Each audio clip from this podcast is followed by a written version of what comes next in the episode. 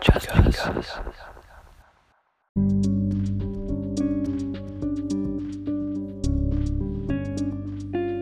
Hey everyone, how's it going? I'm Dizzy, I'm your host. I'm here with Sam and Steven. This is Just Because, episode 5, I think.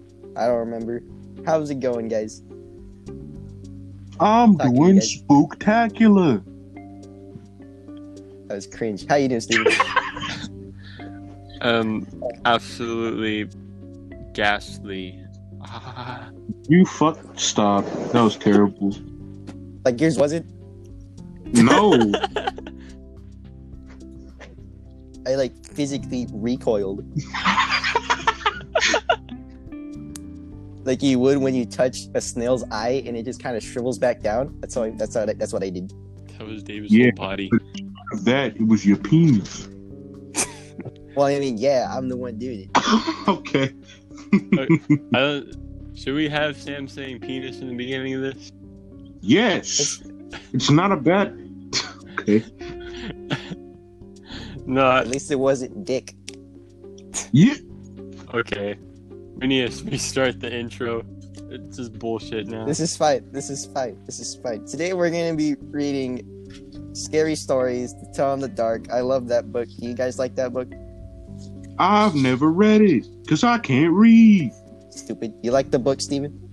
I haven't read it all the way through either. Understandable. I read the third book. I read most of the third book. I don't remember the third book a lot because the last time I read it was in 4th grade. But it gave me nightmares. And as a pale woman. And we hope to give you nightmares tonight on the 31st, Halloween. Yeah. Well, that's when this episode's supposed to be coming out, I guess. Yeah. It's supposed to be. I'll have it scheduled. It'll be epic. I won't have to physically do it myself. It will just happen. We'll all forget about it until then. This will all be like a fever dream. Know what I'm saying? Yeah. That's super saying. Cringe. Yo, mama.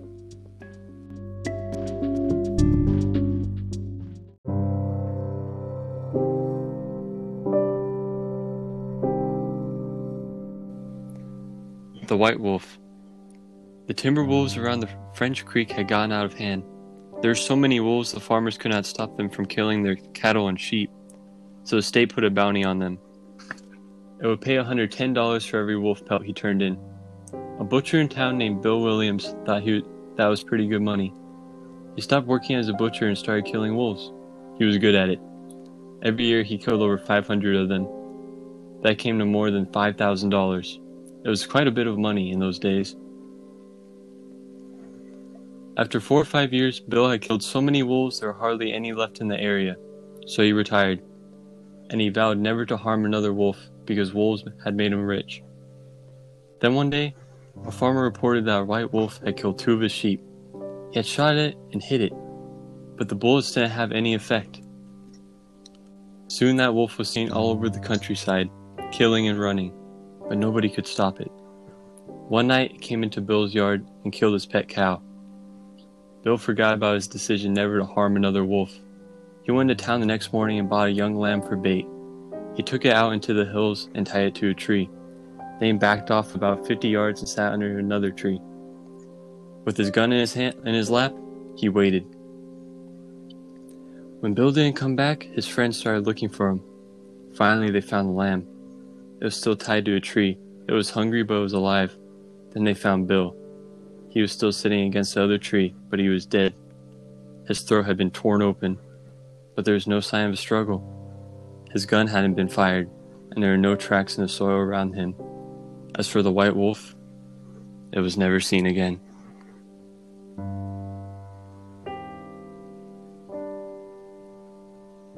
That's it.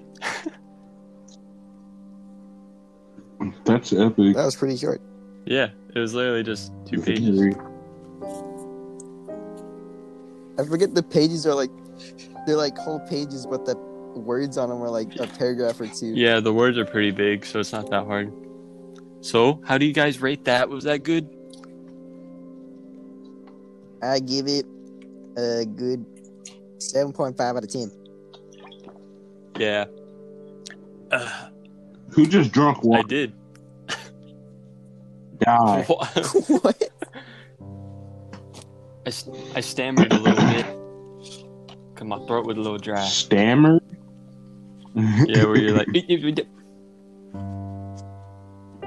But that story was kind of mid, so... Whatever. Yeah, it was good. It was good. I didn't get jumped, though. Stinking, yeah, I was kind of considering just screaming at you guys in the end. I didn't. I'm not gonna scream because my brother's asleep in the other room. My parents are asleep in the other room. It'll be fun. I've literally screamed. No one's in my house. Dude. I don't know why I'm worried about screaming right now. Yeah, you were just howling a bit ago.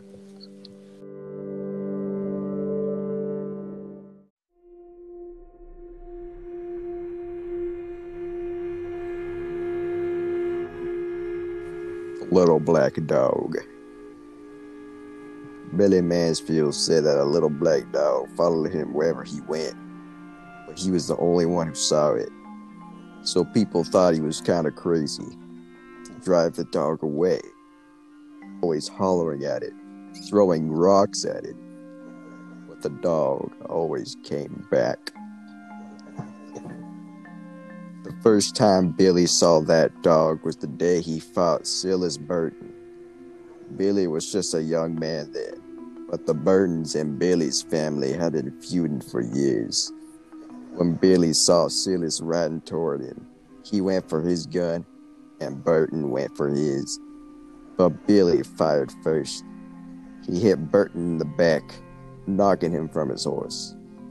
Burton's horse ran off, and his gun fell where he couldn't reach it. He lay there on the ground, pleading with Billy not to kill him, but Billy killed him anyway.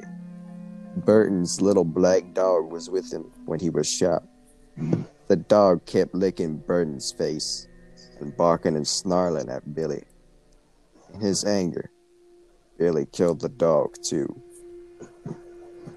There wasn't much law enforcement in those days, so Billy wasn't arrested. Well, all that night, he heard Burton's dog outside his cabin, scratching on his door and barking to be let in. "I'm imagining this," Billy said to himself. "I shot that dog.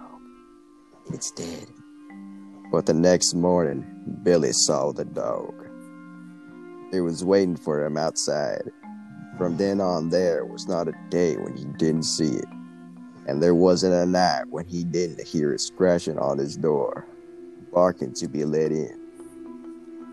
From then on, Billy was always finding black dog hairs on the sofa, on the floor, in his bed, even in his food. And the house and the yard stank of dog. That's what Billy said. Whenever somebody told him there wasn't any dog to see, he'd say, "Maybe you don't see it, but I do, and I'm not any crazier than you are." Things went on like that for many years. Then one morning in the middle of the winter, the neighbors didn't see any smoke coming out of Billy's chimney. When they went over to check, Billy wasn't there. A day or so later, they found his body lying in the snow on a field back of his cabin. Billy had plenty of enemies, and at first it seemed like somebody might have killed him. But there wasn't a mark on his body, and there weren't any footprints out there, except for Billy's. The doctor said Billy probably died of old age, but there was something odd about his death. When the neighbors found Billy, there were black dog hairs on his clothes. There were even a few on his face. It smelled like dog had been out there, yet no one had seen a dog anywhere. Aight. Spooky. That was pretty good. Even with the kind of goofy Southerner voice. When you first did that voice, I almost squealed. I'm not gonna cap. Yeah, I was about to be like, "This is gonna be retarded," but then it played off well. Yeah, it did. It really did. Now, time for the funny rat story. You want to read your rat story? Yeah.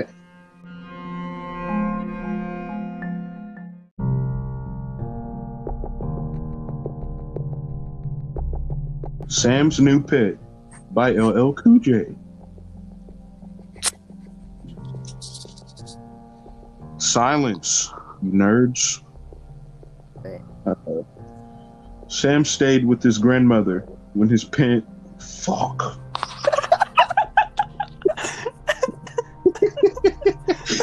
Oh, no. I'm gonna just start reading. Be quiet. Oh, my God. Sam stayed with his grandmother when his parents went to Mexico for their vacation. We were going to bring back...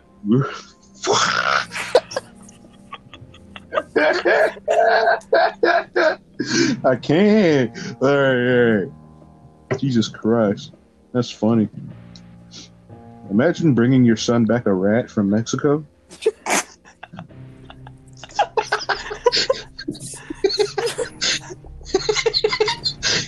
I don't know why the word rat is so funny. This picture is horrifying. Read the story. All right. I'm so sorry. All right.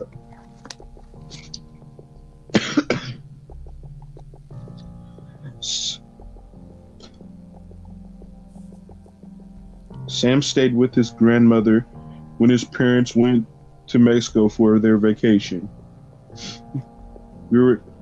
We are going to bring you back something nice, his mother told him.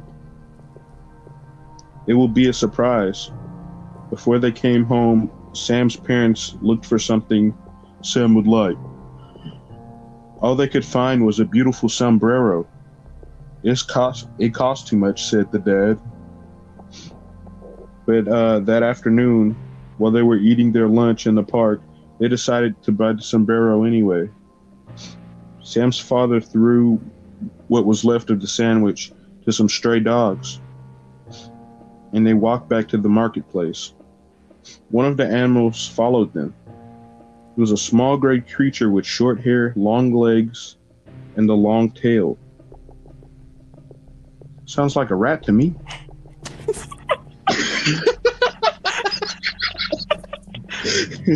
Shut up. Wherever they went, it went. Isn't it cute? Sam's mother said. He must be one of those short-haired. What the? He must be one of those Mexican hairless dogs. Sam would love him. He's probably somebody's pet. Sam's father said. They asked several people if they knew its owner.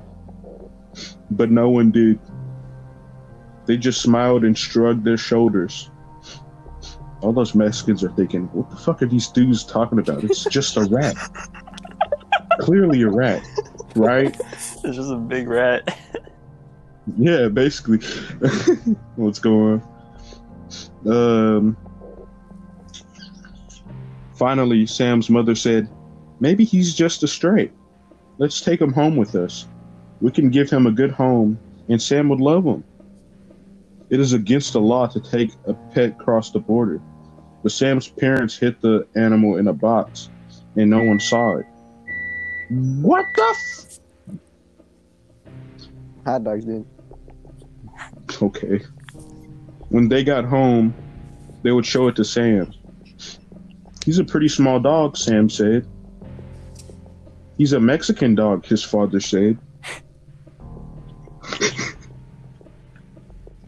I'm not sure what kind. I think it's called a Mexican hairless. It's a fucking rat. We'll find out. But he's nice, isn't he? They gave the new pet dog some food. Then they washed it and brushed it and combed its fur. That night it slept on Sam's bed. When Sam awakened the next morning, his pet was still there. Mother, he called. The dog was cold. The animal's eyes were running. The fuck was that? What does that mean? The animal's eyes were running. Ew. Oh, okay. I'm spared. I'm sorry, folks. And there was something around its mouth. Later that morning, Sam's mother took it to the veterinarian. "Where did you get it?" the vet asked. "In Mexico," she said. "We think he's a Mexican hairless, clearly a fucking rat." "I was going to ask you about that. He's not a hairless," the vet said. "He's not even a dog. He's a fucking sewer rat, and it has rabies," she said. The mother gasped. "What?" The next morning, she found Sam convulsing on his bed. He said, "Swiggity swooty."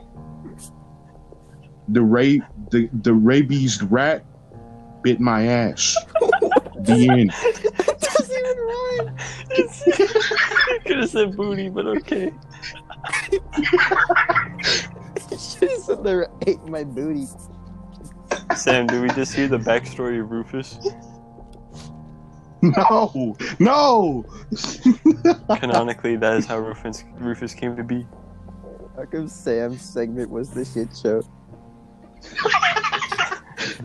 It was funny, though. Yeah, I'm not fucking deleting that. I'm keeping that in. Dude, I literally... I had to stifle my laughter every time you said Sam and rat. Because all I can imagine is you and Rufus, dude. That's all I can imagine. I heard some little peeps when I was reading. I tried to hold myself together. Ew. It's so funny. Right. Oh, shit. You're like, ew.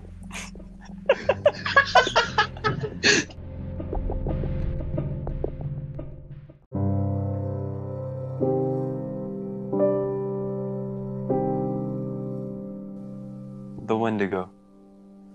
A wealthy man wanted to go hunting in a part of the northern Canada where few people had ever hunted. He traveled to a trading post and tried to find a guide to take him, but no one would do it. It was too dangerous, they said. Finally, he found an Indian who needed money badly and agreed to take him. The Indian's name was DeFago. No, it was not. It's DEFAGO. Oh, I'm sorry. Exactly. They made camp in the snow near a large frozen lake. For 3 days they hunted, but they had nothing to show for it. The third night, a windstorm came up. They lay in their tent listening to the wind howling and the trees whipping back and forth. To see the storm better, the hunter opened the tent flap. What he saw startled him. There wasn't a breath of air stirring, and the trees were standing perfectly still. Yet he could hear the wind howling. And the more he listened, the more it sounded as if it were calling to fire.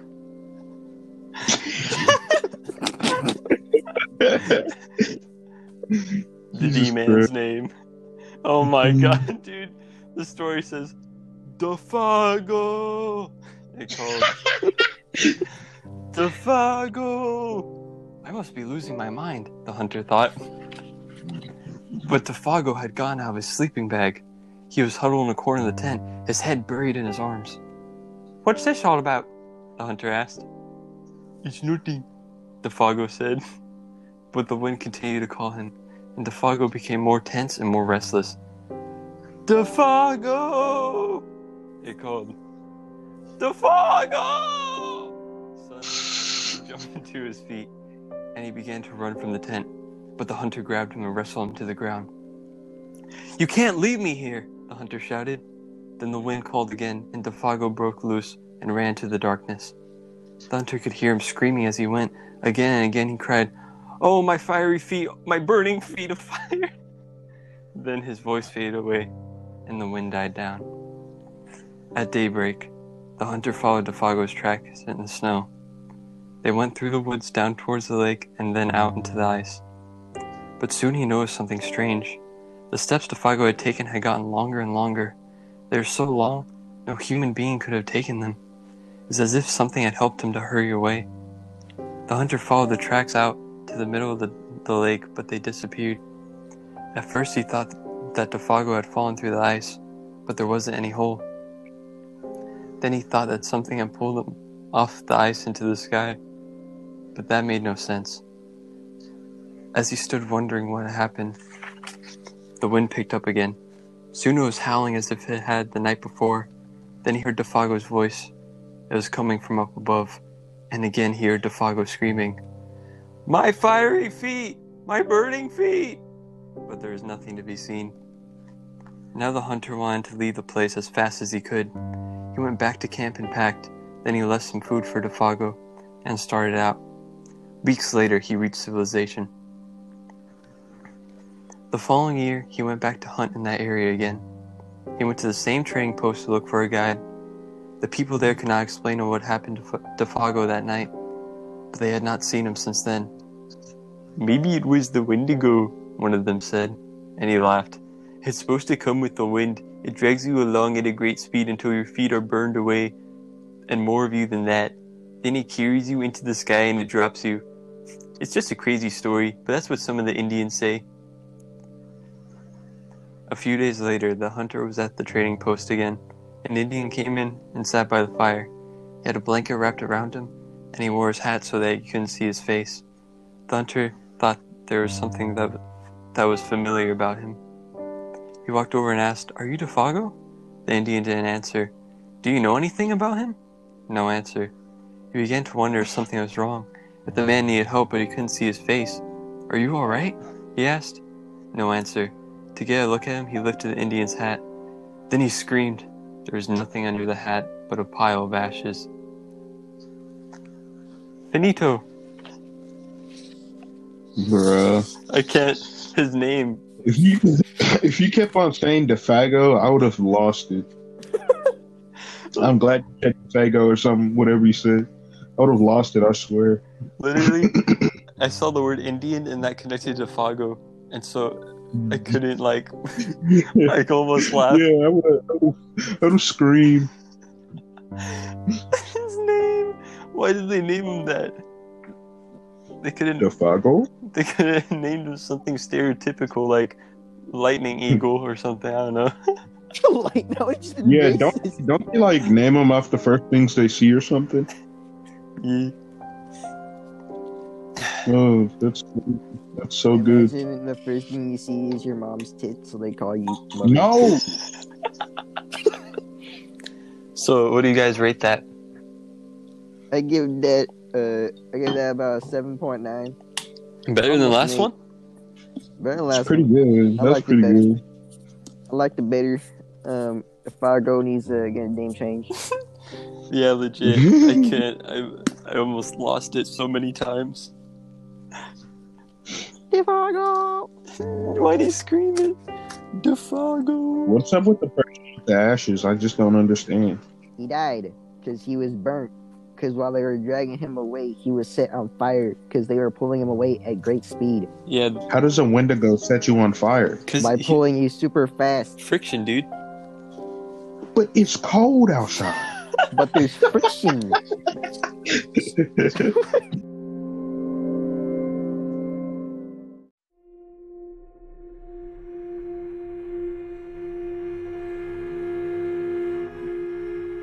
Wolf Girl traveled northwest into the desert from Del Rio, Texas, and eventually will come to Devil's River. In the 1830s, a trapper named John Dent and his wife, Molly, settled where Dry Creek runs into Devil's River. Dent was after beaver, which were plentiful there. He and Molly built a cabin from brush, and near it they put up an arbor to give them shade.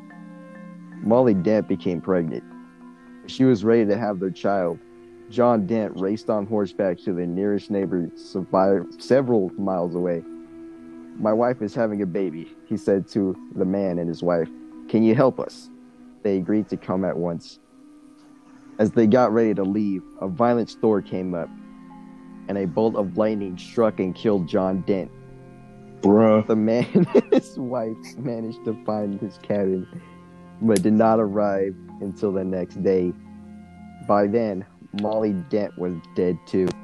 It looked as she had given birth before she died, but the neighbors could not find the baby. Since there was wolf tracks all around, they decided the wolves have eaten it. They buried Molly Dent and left. A number of years after she died, people began to tell a strange tale. Some swore it was a true story. Others said it never happened. It never could have happened. The story begins in a small settlement a dozen miles from Molly Dent's grave. Early one morning, a pack of wolves raced in from the desert and killed some goats. Such attacks were not unusual in those days, but a boy thought he saw a naked young girl with long blonde hair running with the wolves. A year or two later, a woman came upon some wolves eating a goat they had just killed. Eating the goat with them, she claimed, was a naked young girl with long blonde hair. When the wolves and the girl saw her, they fled. The woman said that at first, the girl ran on all fours. Then she stood and ran like a human. Swiftly as the wolves, people started wondering if this wolf girl was Molly Dent's daughter. Had her mother, wolf, carried her off the day she was born and raised her with her pups? If so, by now she would be 10 or 11 years old. As the story is told, some men began to look for the girl. They searched along the riverbanks and in the desert and its canyons. And one day, it is said, they found her, walking in a canyon with a wolf at her side. When the wolf ran off, the girl hid in an opening in one of the canyon walls. When the men tried to capture her, she fought back, biting and scratching like an enraged animal. When they finally subdued her, she began screaming like a frightened young girl and howling like a frightened young wolf. Her captors bounded her with rope, put her across a horse, and took her to a small ranch house in the desert. They would turn her over to the sheriff the next day, they decided. They placed her in an empty room and untied her. Terror-stricken, she hid in the shadows. They left her in the locked door. Soon she was screaming and howling again. The men thought they would go mad listening to her, but at last, she stopped. When night fell, wolves began howling in the distance. People say that each time they stopped, the girl howled in reply.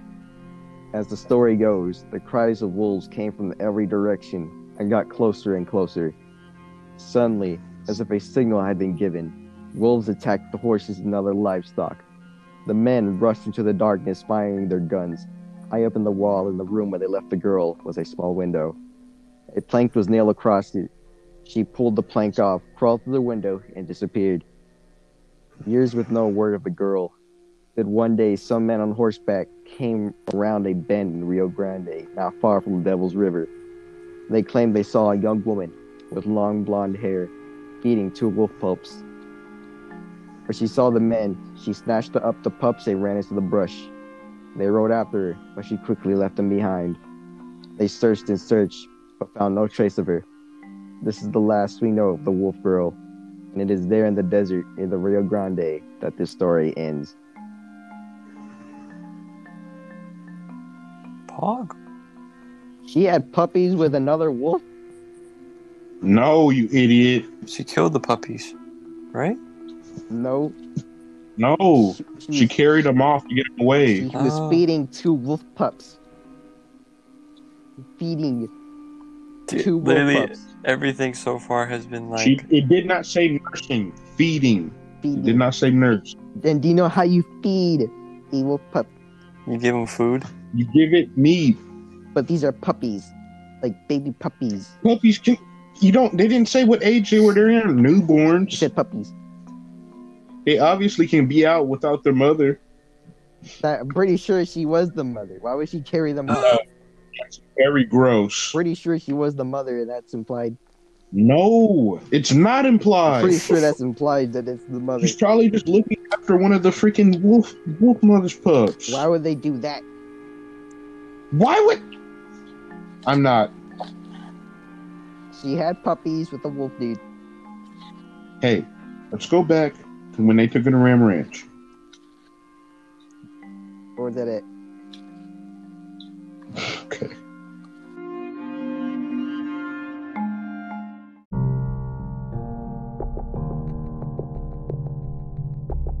the hog. Shit. When Arthur and Anne were in high school, they fell in love. They were both big, fat, and jolly, and seemed suited to one another. But as sometimes happens, things didn't work out. Arthur moved away and married someone else, and Anne didn't marry anymore. And not too many years later, she got sick and died. Some said it was from a broken heart. One day, Arthur was driving to a small town not far from where he and Anne grew up.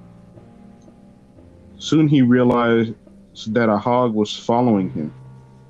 No matter how fast Arthur drove, the hog stayed right behind him. After time, he looked back. There was the hog. It began to irritate him. Finally, he couldn't stand it any longer. He stopped his car and wrapped the hog on its snout good and hard. "Get out of here, you fat, dirty thing," he shouted. To his astonishment, the pig spoke to him. And it was Anne's voice that he heard from it. "It's her ghost," he thought. "She's come back as a hog."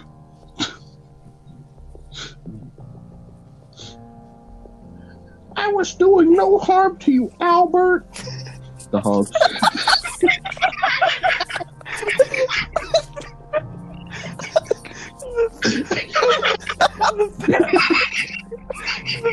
The fat Albert voice impression.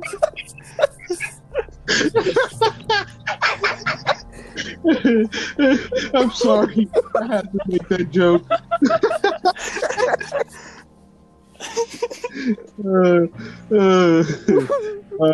I'll redo that. "I was doing no harm, Arthur," the pig said. "I was just on a brisk walk enjoying myself. How could you strike me with your big hands? After all, we met one another." With that, she turned and trotted away like a jolly swine. Oh, I could not resist. I had to make that joke. Wait, that was the whole story? Yeah. She's like, "Leave me alone, Albert," and leaves.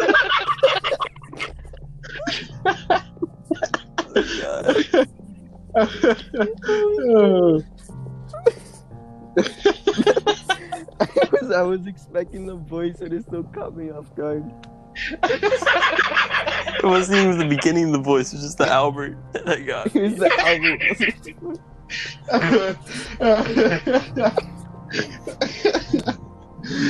Albert. "I was doing no harm, Albert." That sounds like something in the show. It does. Oh, oh my God! They died. I'm dead. Boom. Oh my God! She really came back as a pig just to say, "Leave me alone," and dip. "I was doing no harm, Albert." He wasn't even doing anything. He was like, "Well, my ex-wife's dead." "Leave me alone, Albert." "I was, you dead."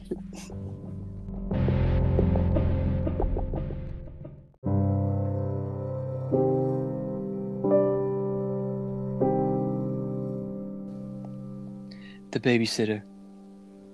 It was 9:00 in the evening. Everyone was sitting on the couch in front of the TV. There were Richard, Brian, Jenny, and Doreen, the babysitter. The telephone rang. "Maybe it's your mother," said Doreen. She picked up the phone.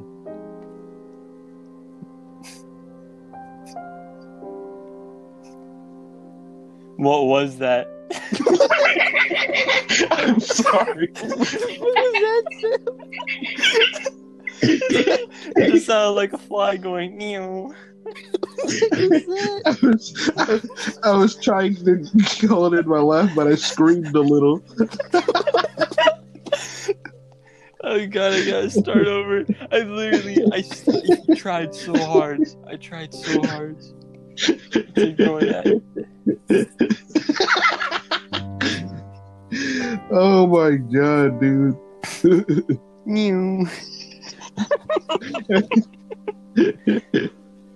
guys like my British accent, guys? Pretty cool, Thank you. I was gonna laugh too when you did that. The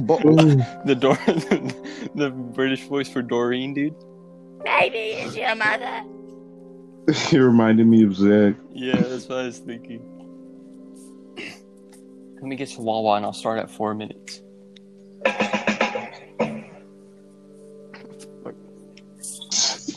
You almost made me choke on water, Sam. Please stop. He's drinking Gatorade. What minute mark?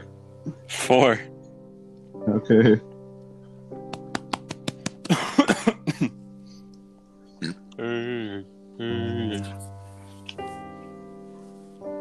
Oh, dude, I need a burp. Hold up. Why this nigga chin so long? $5 minute mark. I was gonna burp. Dude, I have to send y'all a picture of this. This is so ridiculous. Send it after the podcast, please. I'll send it after, dude, but this is so funny. This is a Halloween special of Fat Albert. Who is this? Boop. Leave me alone, Albert. Call his name. Hey, who wants to play?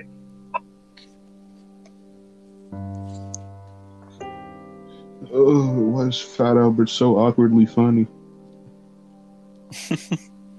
This kid has autism. 5 minute mark, shut the fuck up. Okay. The babysitter. It was 9:00 in the evening. Everyone was sitting on the couch in front of the TV. There were Richard, Brian, Jenny, and Doreen, the babysitter. The telephone rang. Maybe it's your mother, said Doreen. She picked up the phone. Before she could say a word, a man laughed hysterically and hung up. Who was it? Asked Richard.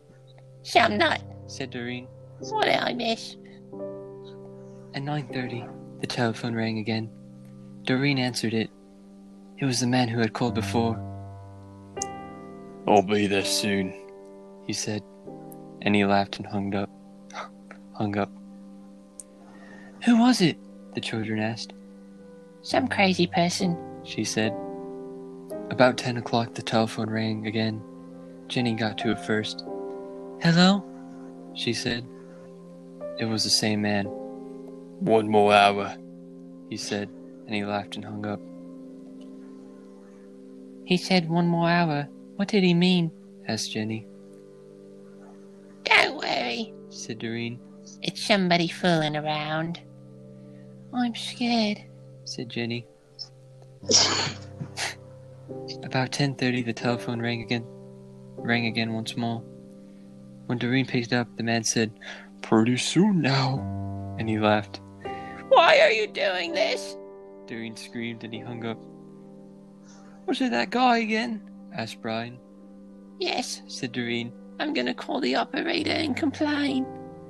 The operator told her to call back if it happened again, and she would try to trace the call. At 11:00, the telephone rang again. Doreen answered it. "Very soon now," the man said, and he laughed and hung up. Doreen called the operator. Almost at once, she called back. "That person is calling from a telephone upstairs," she said. "You better leave. I'll get the police." Just then, a door upstairs opened. A man they had never seen before started down the stairs toward them. As they ran away from the house, he was smiling in a very strange way. A few minutes later, the police found him there and arrested him.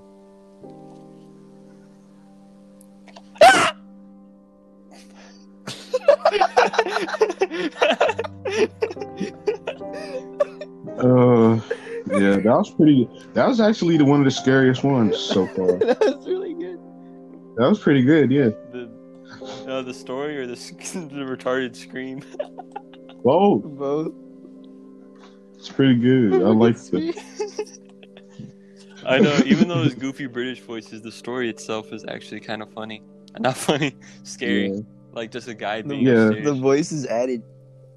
Yeah, stupid British people. So disturbing. I was actually able to imagine it in my head, and that's what made it scary. Like a big toothed British one being like, "Who is this? Please." I imagined it like the Harry Poppins house. Yeah, that's what I was thinking. But then he got a freaking like strange man upstairs. Like, "I'm coming. I'm gonna give you a kiss." The way I imagined the man was like, how an NBA character looks before you unlock him, where he's just all black with like a very big visible grin. I was imagining Jason Statham, but okay. I was imagining a shadow figure. That makes sense, though. I can see that. Yeah. Wait, did the book say the scream, or was that just you? No, I just did that because it was kind of awkwardly quiet. Because I was confused. Like, wait, he was arrested. What is this thing? I know there is no point. I just wanted to. That's funny. The best story so far. 9 out of 10. Would listen to again.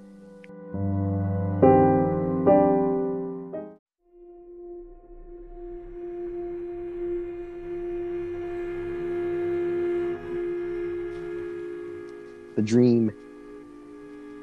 Lucy Morgan was an artist. She had spent a week painting in a small country town and decided that the next day she would move on. She would go to a village called Kingston. But that night, Lucy Morgan had a strange dream. She dreamed that she was walking up a dark, carved staircase and entered a bedroom. It was an ordinary room, except for two things. The carpet was made up of large squares that looked like trapdoors, and each of the windows was fastened shut with big nails that stuck up out of the wood. In her dream, Lucy Morgan went to sleep in that bedroom. During the night, a pale woman with a pale face and black eyes and long hair came into the room. She leaned over the bed and whispered, "This is the place. We like him." When the woman touched her arm to hurry her along, Lucy Morgan awakened from her dream with a shriek. She lay awake the rest of the night trembling. In the morning, she told her landlady that she had decided not to go to Kingston after all. "I can't tell you why," she said, "but I just can't bring myself to go there." "Why don't you go to Dorset?" the landlady said. "That's a part of town, and it isn't too far." So Lucy Morgan went to Dorset. Someone told her she could find a room in a house at the top of the hill. It was a pleasant-looking house, and the landlady there, a plump, motherly woman, was as nice as could be. "Let's look at that room," she said. "I think we'll like it." It walked up a dark, carved staircase like the one in Lucy's dream. "In these old houses, the staircases are all the same," Lucy thought. But then the landlady opened the door to the bedroom. It was the room in her dream, with the same carpet that looked like trapdoors and the same windows fastened with big nails. "This is just a coincidence," Lucy told herself. "How do you like it?" the landlady asked. "I'm not sure," she said. "Well, take your time," the landlady said. "I'll bring him some tea while you think about it." Lucy sat on the bed staring at the trapdoors and the big nails. Soon there was a knock on the door. "It's the landlady with the tea," she thought. But it wasn't the landlady. It was the woman with the pale face and the black eyes and the long black hair. Lucy Morgan grabbed her things and fled. Oh God! I run like a monkey too. So what was the voice for the freaking pale lady? I couldn't understand. It was scary, but I couldn't understand what she said. Understandable. You talking about the maid or whatever? I tried to do a black woman voice for the landlady in the next house. Sounded like Oh, okay. Actually, you know. Yeah. No, the monster for the pale lady. That was it. That was it. Wow. Okay. This is an evil place. Flee while you can, said the pale woman. Ah. Bruh. She's the one who looks evil, though. She is still the embodiment of my nightmares. So she was warning. Yeah, it is pretty creepy. I don't like it. Think about it. Yeah, she was. She was like, hey, you better wait, come here, dog, get. That's probably why she looks like that, because something happened to her. Dang, so she wasn't a bad lady at all. She was allergic to a scorpion, and the scorpion bit her. She got bloated. She swallowed a bee, dude. I don't subscribe. What? I said she swallowed a bee, dude. She swallowed multiple bees. Why do you think she's super bloated? Straight up ate a beehive.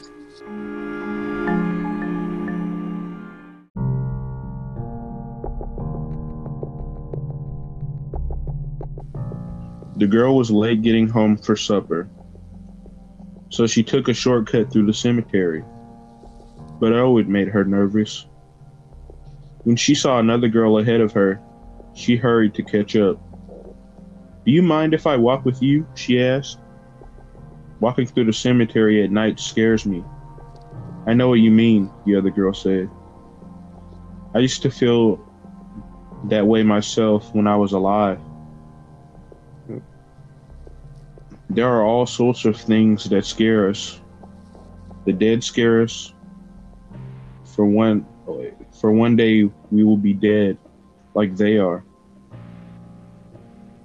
The dark scares us, for we don't know what is awaiting in the dark. At night, the sound of leaves rustling or branches groaning, or someone whispering makes us uneasy. So do footsteps coming closer. So do strange figures we think we can see in the shadows. A human maybe, or a big animal, or maybe something horrible waiting to pop out at us. People call these creatures we think we see boomin. We imagine them, they say. We now and then. But wait, what the fuck? Why is it? Okay, well, I'm going to keep going. But now and then a boom-in turns out to be real.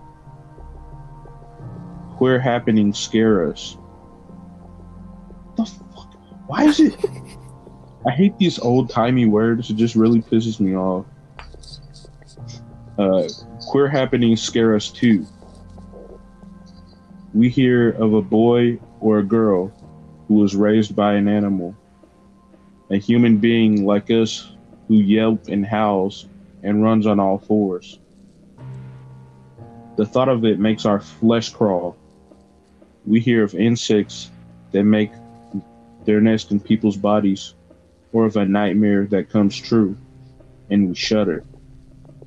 If such things really do happen, then they could happen to us.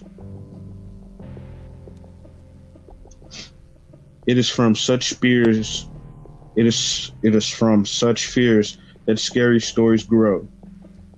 This is the third book of such stories I've collected.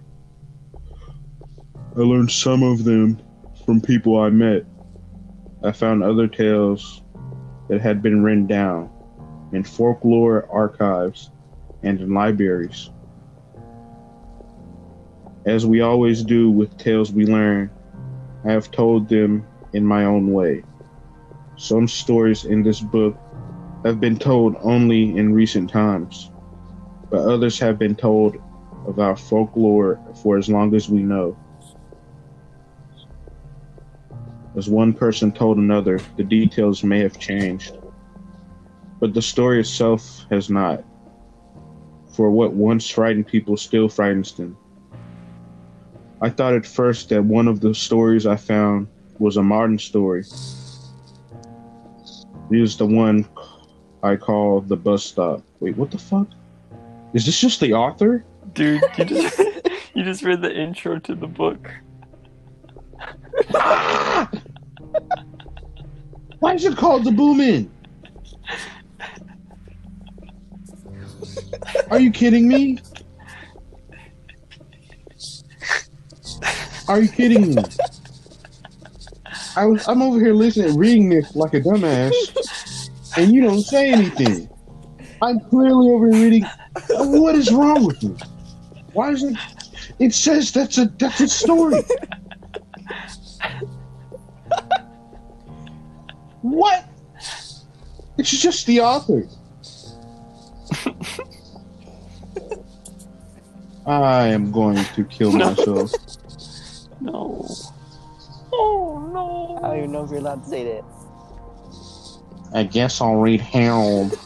Wait, I think that was good. That's so funny. Like, everyone's like, oh man, I wonder what the story's gonna be. And then it's just Sam reading the intro. It's so dumb. That's so stupid. I like that. That's good.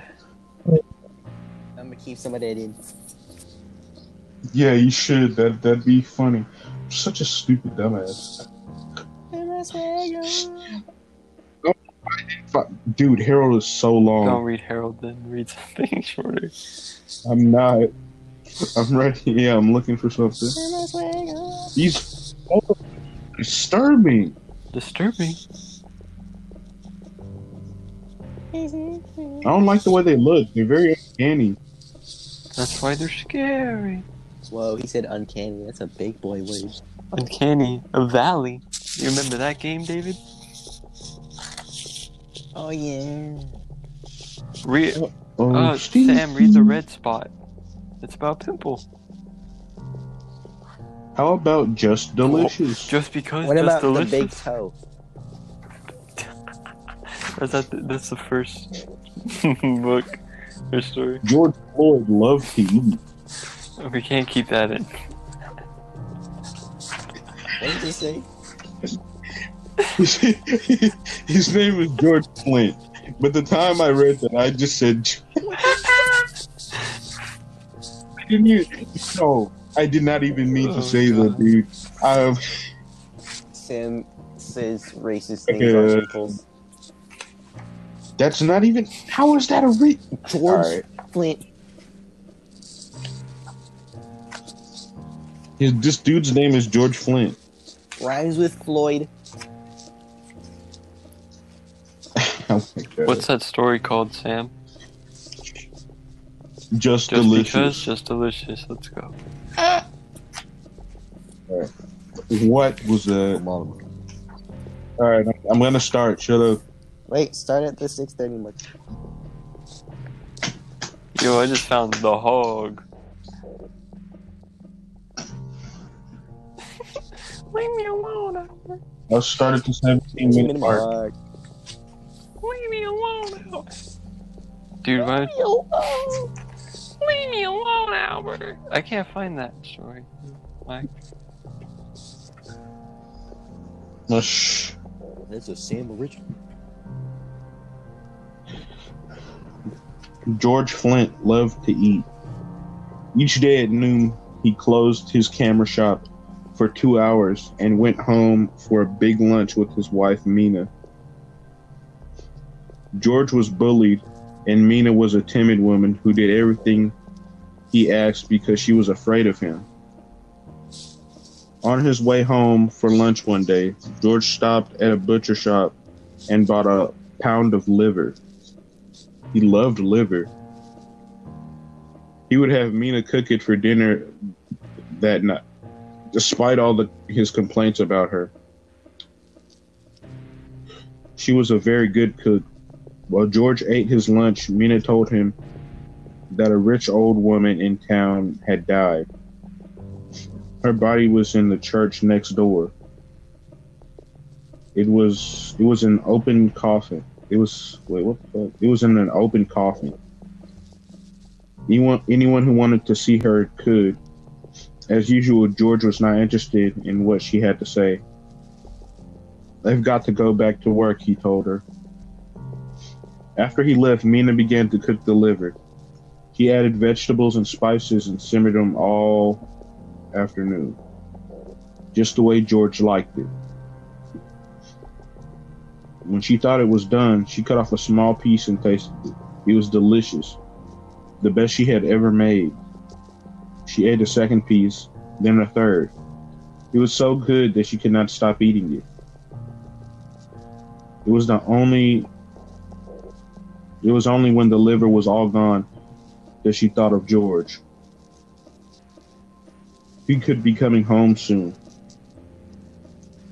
What would he do if he found that she had eaten all the liver? Some men would laugh, but not George. He would be angry and mean, and she did not want to face him again. But where could she get another piece of liver that late in the day? When she remembered the old woman lying, she did not. When she remembered the old woman lying, we all know where this is going, folks. When she remembered the old woman lying in the church next door, waiting to be buried. George said he had never had a better dinner. Waiting for the baby. After that, it just like cuts off, and then it goes to the next paragraph. George said he had never had a better dinner. Have some liver, Mina, he said. It's just delicious. I am not hungry, she said. You finish it. That night, after George had fallen asleep, Mina sat in her bed trying to read, but all she could think about was what she had done. Even though she heard the woman's voice, who has made liver, it called. Who has it? Oh, who has my liver? Was it her imagination? Was she dreaming? Now the voice was closer. Who has my liver? Now the voice was right next to her. Who has my liver? It asked. Who has it? Mina froze with terror. She pointed to George. He does, she said. He has it. Suddenly the light went on. George screamed and screamed. Then he fucking died, and that's it. The end. That's very disgusting. That story. That was one of my favorites. I don't like it. That's very gross. So she's committing. She picked up an old woman's liver, and he thought it was very. I like delicious. How Mina was like, he has it. I ain't getting no smoke. She didn't like him anyway, so I guess that's fair. Bro, the fucking ghost rips him open and shit, dude. What? Is there like a video version of this or something? Or is this? That's just what it's. I wish. Yeah. That she gets into his guts. The ghost woman rips him open, looking for her liver. Where's my liver? That is a good story. All right, I give it an 8, solid 8.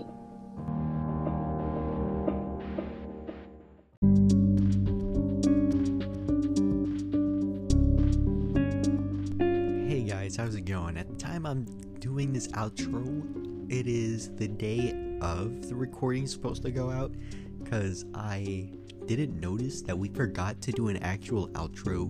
So thank you guys so much for listening.